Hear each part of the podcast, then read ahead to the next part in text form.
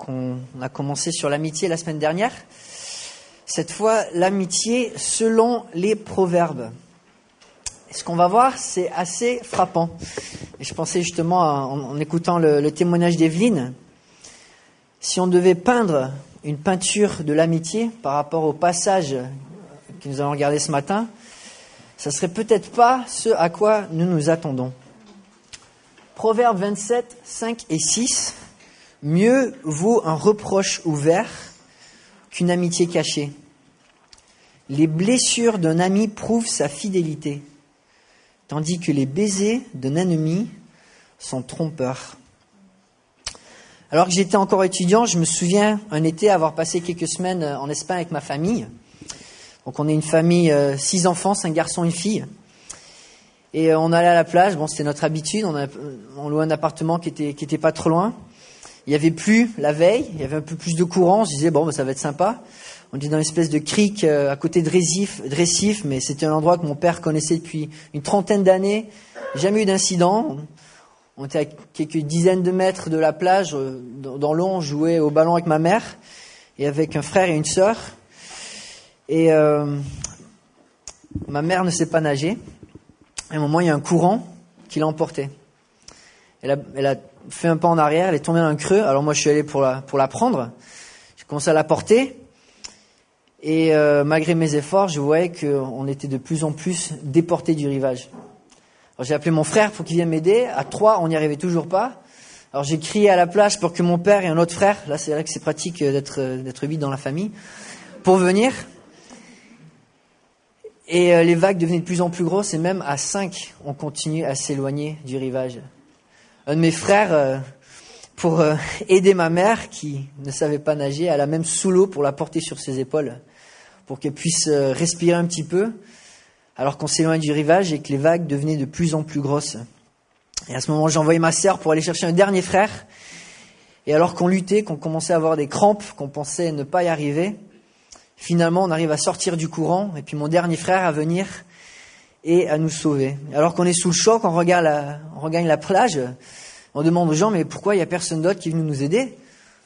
Et puis il y a des gens qui me disent, mais il y a une heure, au même endroit où vous étiez, il y avait un cadavre. Et cette personne avait été seule. Alors la mer, oui, elle peut être dangereuse, mais quelle est la première cause de mort dans le monde? Le péché, ouais, la première cause de mort dans le monde, c'est le péché. Selon les dernières statistiques bibliques, 100% des morts sont encore causées par le péché. Ah oui, le, les flots du péché, bah, ils sont constants, ils sont sans pitié, ils sont mortels, impitoyables. Et la mort, en effet, est le fils du péché, c'est le fruit de son arbre. Pourtant, souvent, on essaie de naviguer dans ces flots seuls. Bon, le péché, bon, c'est pas si grave que ça, puis je suis bon nageur. Puis d'appeler à l'aide, c'est humiliant. Je peux m'en sortir tout seul. Et tellement de fois, on minimise ce qu'est le péché. Le péché, c'est le père de la mort. C'est ce qui détruit les familles, c'est ce qui détruit les relations, c'est ce qui détruit l'espoir, la joie, l'amour et tout ce qui respire. Le péché, c'est ce qui freine le témoignage des chrétiens, c'est ce qui déchire des églises, ce qui corrompt l'évangile, chez les non-croyants, le péché, c'est le maître d'esclaves qui opprime, l'addiction, la servitude.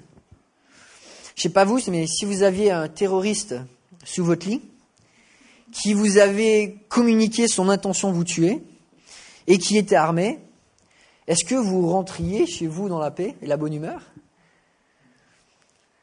Et pourtant, tellement de fois, on essaie de combattre le péché par nous-mêmes alors que le péché n'a qu'une seule envie, c'est de saisir le moment propice pour nous faire du mal, pour nous égorger. Lorsque je pense à l'incident avec ma mère, il a fallu six d'entre nous pour la sauver des flots. Une personne aurait manqué et peut-être ma mère ne serait plus ici aujourd'hui. L'homme, lui qui avait perdu sa vie, il est encore jeune. A priori, il avait l'air d'être en bonne santé. Mais il avait été seul dans le danger.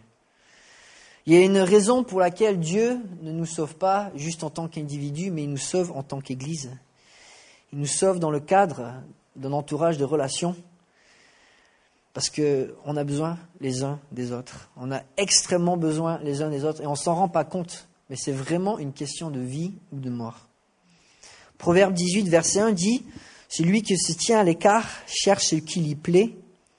Il s'irrite contre tout ce qui est raisonnable. Proverbe 18, 1.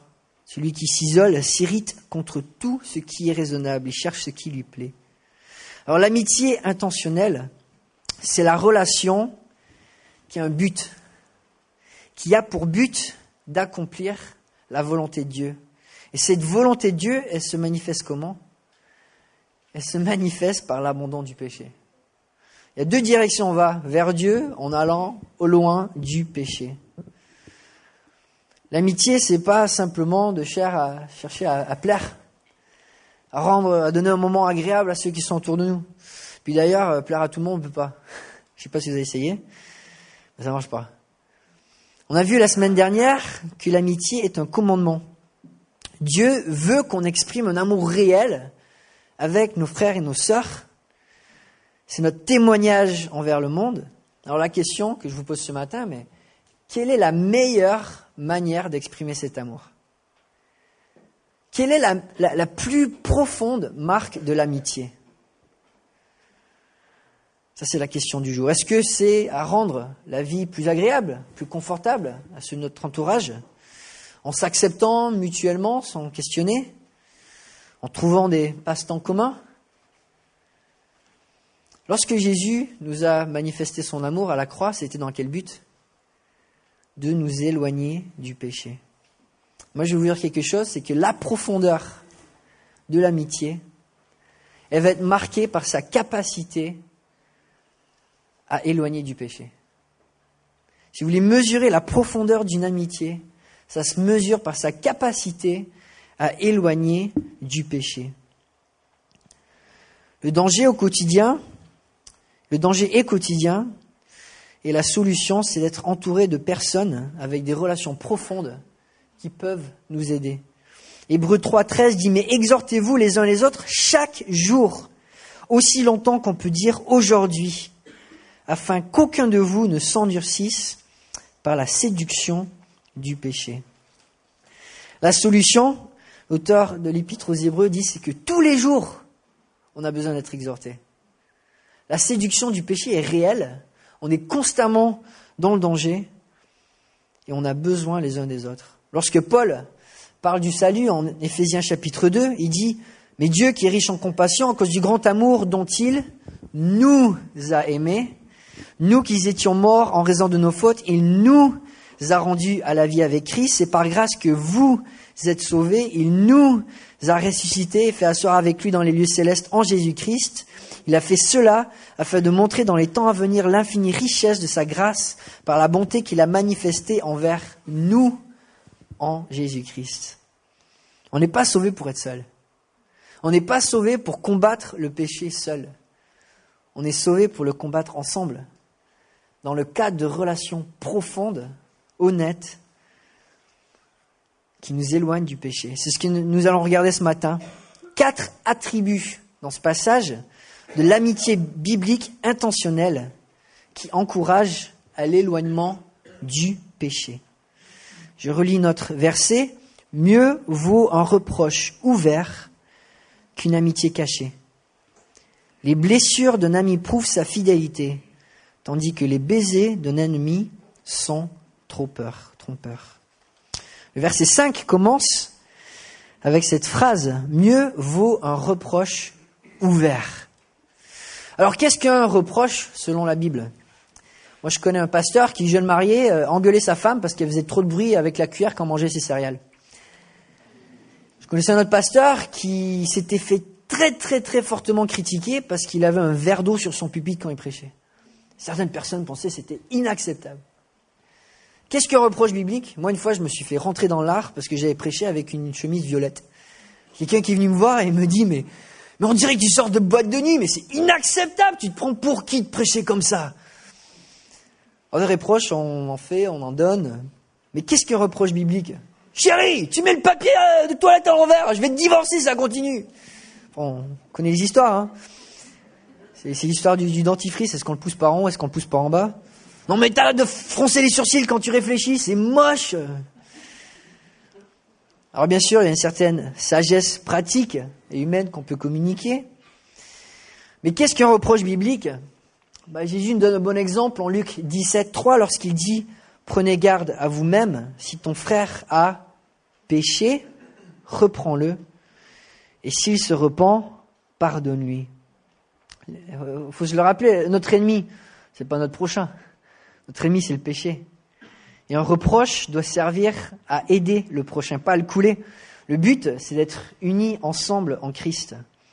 Lorsque Paul encourageait Timothée dans sa dernière lettre à prendre le flambeau, à vivre pour l'évangile, à utiliser son don de prédicateur, il lui dit prêche la parole, insiste en toute occasion, qu'elle soit favorable ou non, réfute, reprend et encourage. Fais tout cela avec une pleine patience et un entier souci, entier souci d'instruire. Le, ministère de Timothée, c'était d'aider des pécheurs à comprendre la vérité, à cheminer dans la repentance pour grandir. Paul lui dit, pour prêcher, il y a deux aspects négatifs, un aspect positif. Tu reprends, tu réfutes et tu encourages, avec une pleine patience. Pour devenir comme Christ, il y a beaucoup de démontage à faire. Il y a beaucoup, beaucoup de travail à faire, il y a beaucoup de changements à faire, et c'est pas agréable. Paul, lorsqu'il parlait de son témoignage, il dit, j'ai compté comme perdu. Il pouvait faire la, liste de tout ce qu'il avait dû abandonner. C'est pas quelque chose qu'il avait fait comme ça, sans en compter le prix. Et pourtant, ça en valait la peine, même si c'était pas facile. Pour vivre l'évangile, Paul dit aussi à Tite, vous pouvez regarder dans la Bible ou l'écouter, je vais le lire en Tite chapitre 2, versets 11 à 15. Tite chapitre 2, versets 11 à 15.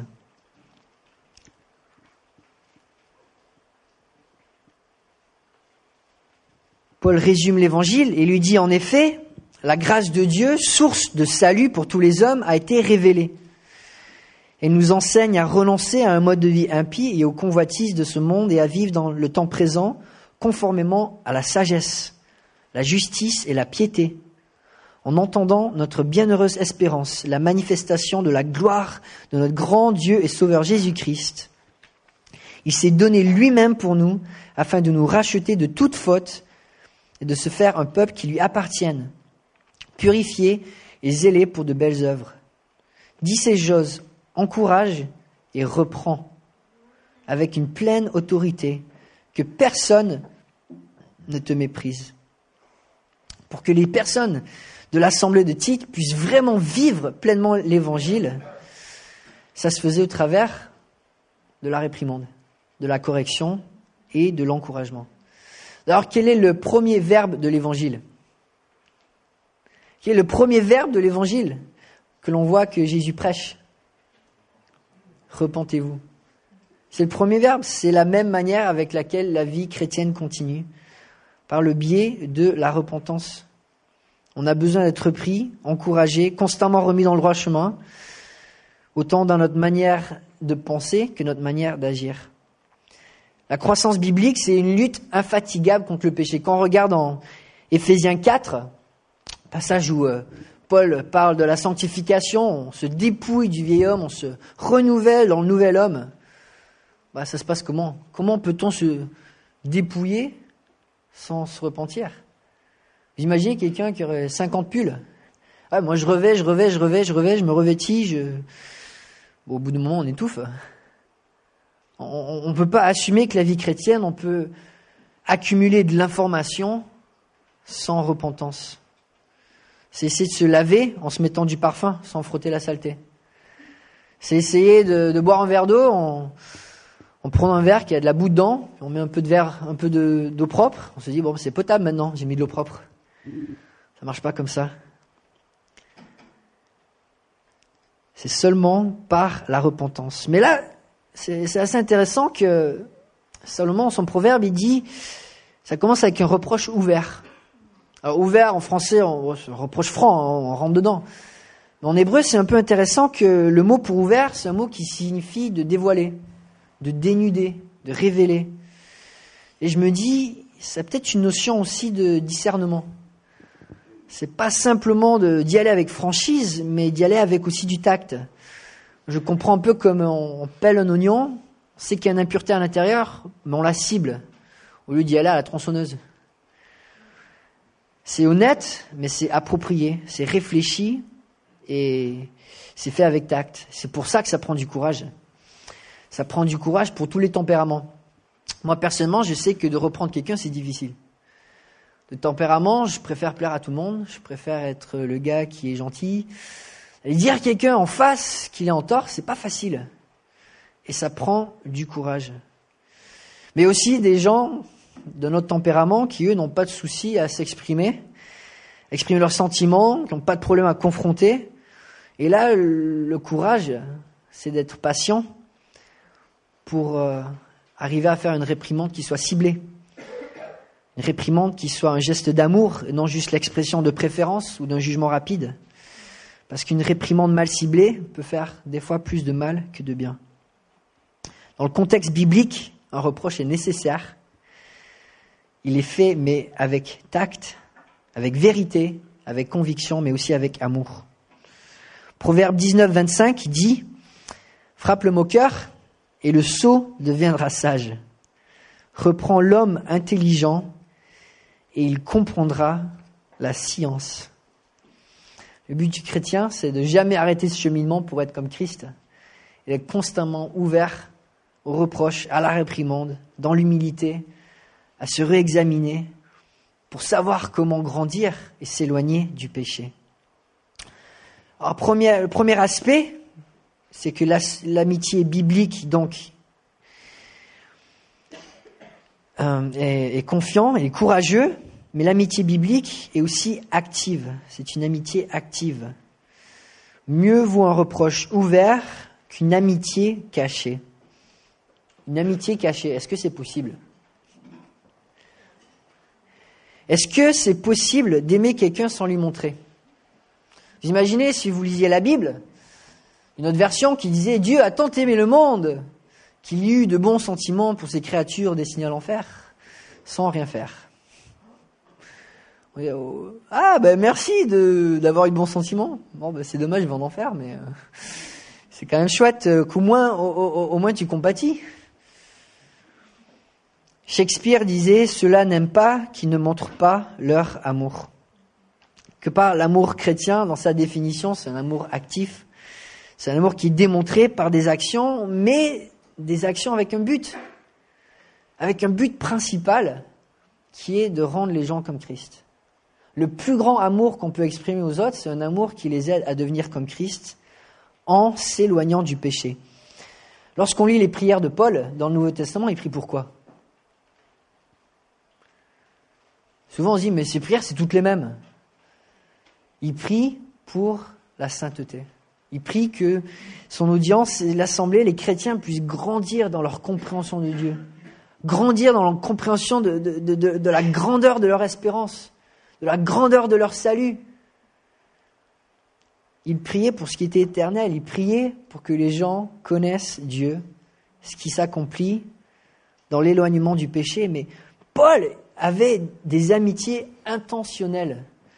En Colossiens 1, 28, 29, il nous parle un petit peu de, son fardeau pour le ministère. Il dit, c'est lui que nous annonçons en avertissant et en instruisant toute personne en toute sagesse, afin de présenter à Dieu toute personne devenue adulte en Jésus-Christ. C'est à ça que je travaille en combattant avec sa force qui agit puissamment en moi. Forcément, il va falloir être motivé, avoir une force puissante pour chercher à avoir des relations intentionnelles avec toutes les personnes qu'on rencontre. Ça, ça prend la grâce de Dieu. Mais c'était la mentalité de Paul, c'était sa perspective. Il voulait que chaque relation soit assaisonnée de sel, que chaque interaction puisse être une source de bénédiction, que ça rapproche les gens de Dieu, que lorsqu'il arrive au ciel, il, puisse savoir qu'il puisse les présenter devant Dieu. Alors l'idée, c'est pas de se dire, bon, ben, on parle plus de sport. On parle plus de films, on parle plus de, des hobbies du week-end. C'est bien d'avoir un principe principal, mais un principe principal, on peut l'utiliser dans toutes les conversations de chaque jour. C'est ce qu'il faut se dire, mais, quelle est ma motivation principale? Quel est mon but dans, dans mes liens sociaux? Est-ce que j'ai un but au-delà de juste le bien-être social? Dans une conversation même mondaine, on peut toujours glorifier Dieu, on peut toujours encourager, on peut toujours créer et tisser des liens qui créent de la confiance, créent de la transparence, qui peut encourager pour des conversations qui peut-être iront dans une profondeur plus profonde. Est-ce que je peux, même dans une conversation mondaine, exprimer la joie du Seigneur? Est-ce que je peux sourire, exprimer mon amour? Et puis, si Dieu le permet, peut-être faire une étape supplémentaire, de demander à la personne comment elle va, mais vraiment de lui demander comment il va. Bon, je sais que tu me dis tu vas bien, mais est-ce que tu vas vraiment bien? Ou euh, de l'encourager. Est-ce que, est-ce que tu as lu ta Bible? Qu'est-ce que Dieu t'enseigne? Qu'est-ce que Dieu fait dans ta vie? Comment est-ce que je peux prier pour toi? Si on n'a pas des relations profondes, est-ce qu'on peut faire ces choses? Des fois, il suffit d'une seule parole appropriée pour sauver quelqu'un de l'égarement. Je me souviens, j'avais un colocataire et euh, il m'avait dit qu'il avait un ami. Il était passé par une, période de dépression pendant des mois. Puis un jour, un ami, vient le visiter, il lui parle, et puis il s'en va. Et puis il revient dans l'appartement et il dit Soyez toujours joyeux. Et puis il ferme la porte, il s'en va. Et il m'a dit Mais c'était le déclic. C'est ce petit verset donné de mon ami à cette période qui m'a changé. Et qui m'a, qui m'a redonné le, cap et, l'espérance. Juste cette petite parole au bon moment. Et euh, là, je lui parlais récemment à, cet ami. Enfin, il sert le Seigneur, il est à fond. Il va partir euh, dans le sud du Soudan avec euh, une organisation affiliée avec avec euh, Samaritan Purse. Et, euh, pour servir, d'ailleurs, il était, il était en, Libye lorsqu'il y a eu l'Ebola. Celui qui a eu l'Ebola, c'était son voisin. Et, euh, mais, mais le gars, il voyage partout, il veut servir le Seigneur. C'est vachement chouette. Mais notre premier réflexe à tous, c'est quoi? Lorsque on sait qu'on a du péché. C'est le cacher. Est-ce que vous rencontrez des gens le dimanche matin qui disent Bonjour, euh, j'ai une pensée impure à 10 minutes. Et toi, ça va? Euh, faut savoir dévoiler, faut savoir peler, faut savoir discerner ce qu'il y a dans le cœur, établir une relation de confiance. Le péché cherche à séduire. Et on le redit, le péché c'est quoi? Le péché c'est la mort. On a besoin de relations profondes, on a besoin d'amitiés qui vont aller jusqu'au bout pour nous éloigner du péché. On a besoin, nos amis ont besoin de nous comme un ami qui les aide à s'éloigner du péché. L'amitié biblique est aussi fidèle. Fidèle. Verset 6. Les blessures d'un ami prouvent sa fidélité. Pour faire du bien, des fois, c'est pas facile. Des fois, faut laisser des marques. Des fois, ça blesse. C'est un peu comme des massages suédois pour euh, des massages durs qui vont dans la profondeur du tissu musculaire pour le relaxer. C'est pour ton bien, mais ça va faire mal. On a entendu ça. Hein Jean de La Fontaine disait Rien n'est si dangereux qu'un ignorant ami. Mieux vaudrait un sage ennemi.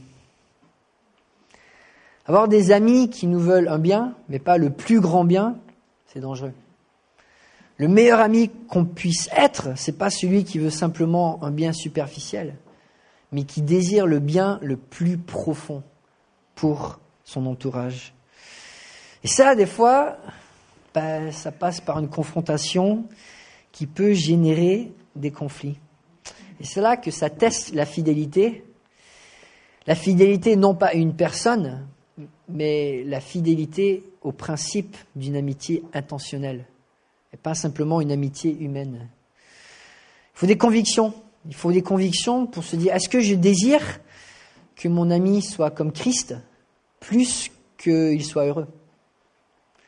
Est-ce que je désire que mon ami soit saint plus que cette relation humaine qu'on a ensemble? Et là, c'est difficile de faire le choix parce que dans une perspective du monde, bah, il n'y a rien d'autre. La paix, le, le confort, il n'y a rien d'autre. Il n'y a rien d'autre. Sans la pensée de l'éternité, la souffrance, c'est absurde. À l'échelle du moment, c'est vrai que confronter, c'est dur. Mais à l'échelle de l'éternité, à l'échelle de l'éternité, on peut créer un bien qui est tellement grand. Puis quelqu'un qui est dans le péché, qui s'en sort, ça peut témoigner. C'est une lumière. Quand on est dans le péché, qu'on est en compromis, on ne veut pas servir. C'est difficile. Ou même, des fois, on pêche, on ne le sait pas, on a besoin de mûrir pour être des lumières encore plus brillantes. Le vrai ami, c'est celui qui ne va pas reculer parce qu'il est fidèle. Il est fidèle à, à cette perspective, à des intentions qui sont de donner le plus grand bien et pas simplement un bien.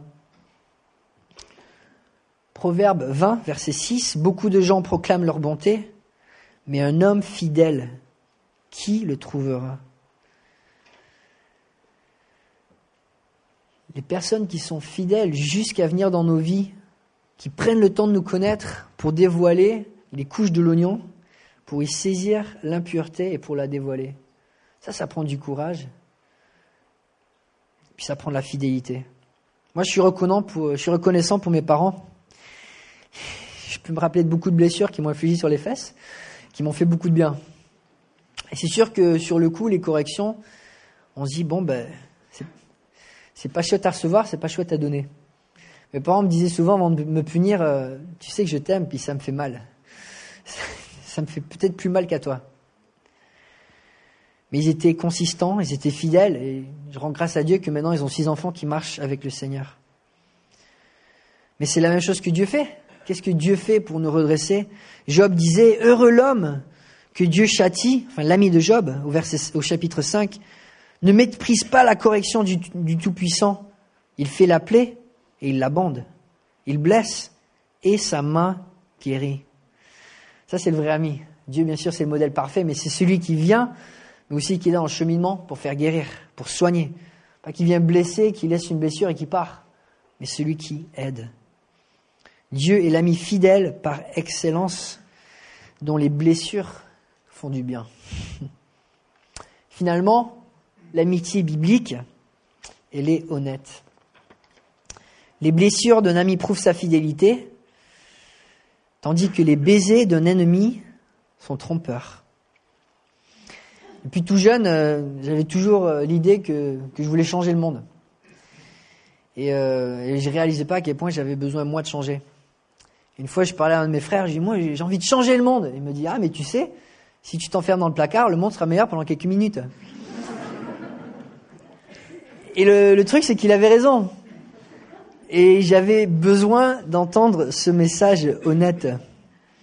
Mais l'apparence, des fois, elle est trompeuse. Ce qui est un geste d'une vraie amitié, des fois, blesse.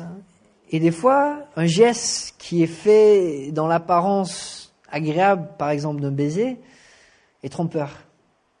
On l'a vu dans le Nouveau Testament avec Judas, qui embrasse Jésus pour le trahir, ou dans l'Ancien Testament avec Joab, qui trompe Amasa, le chef de l'armée d'Israël, avec un baiser, avant de le tuer.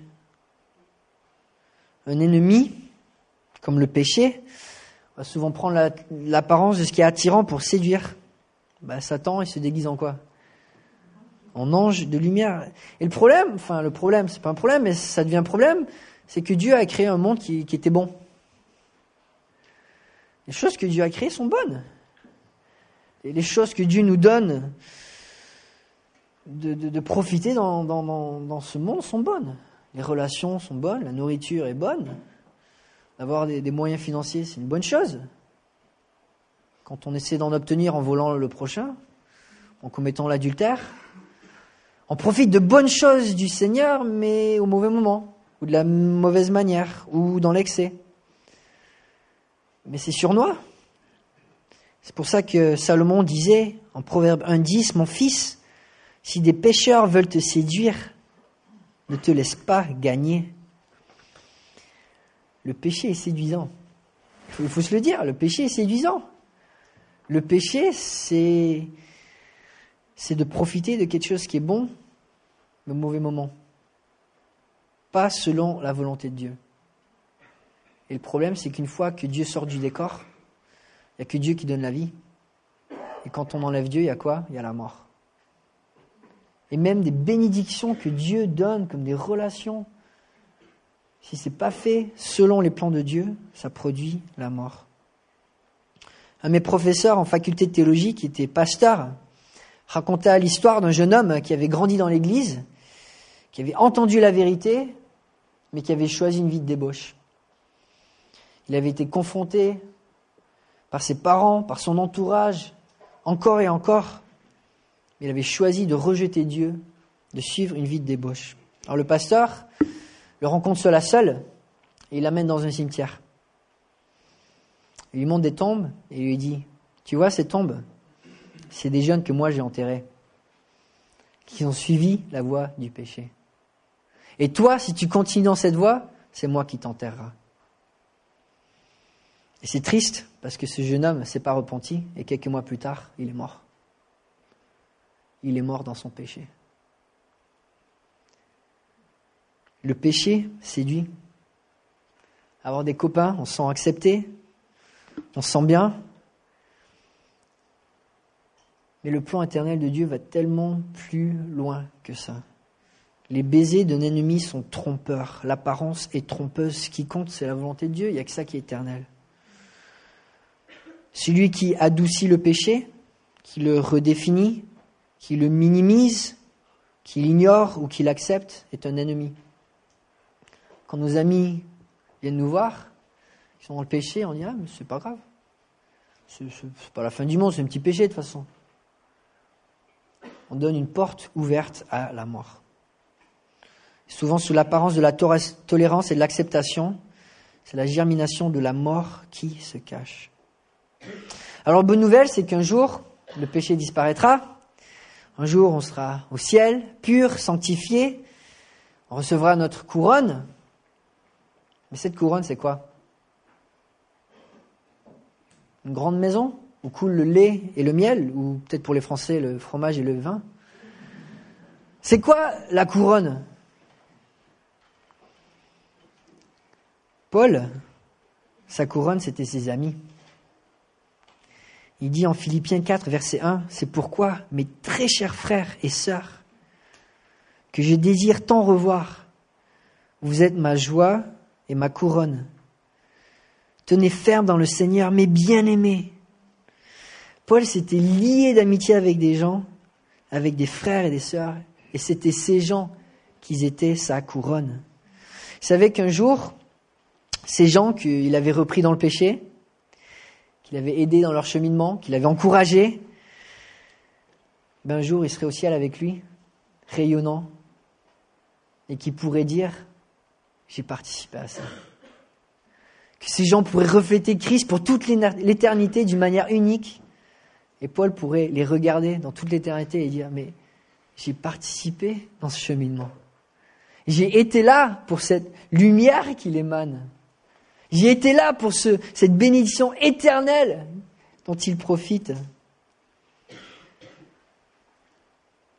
L'amitié, nous dit les proverbes, la fidélité est bénie. Elle sera bénie au-delà de toute mesure. Que Dieu nous donne grâce pour être un ami intentionnel qui aide son entourage à s'éloigner du péché. Amen. Prions ensemble.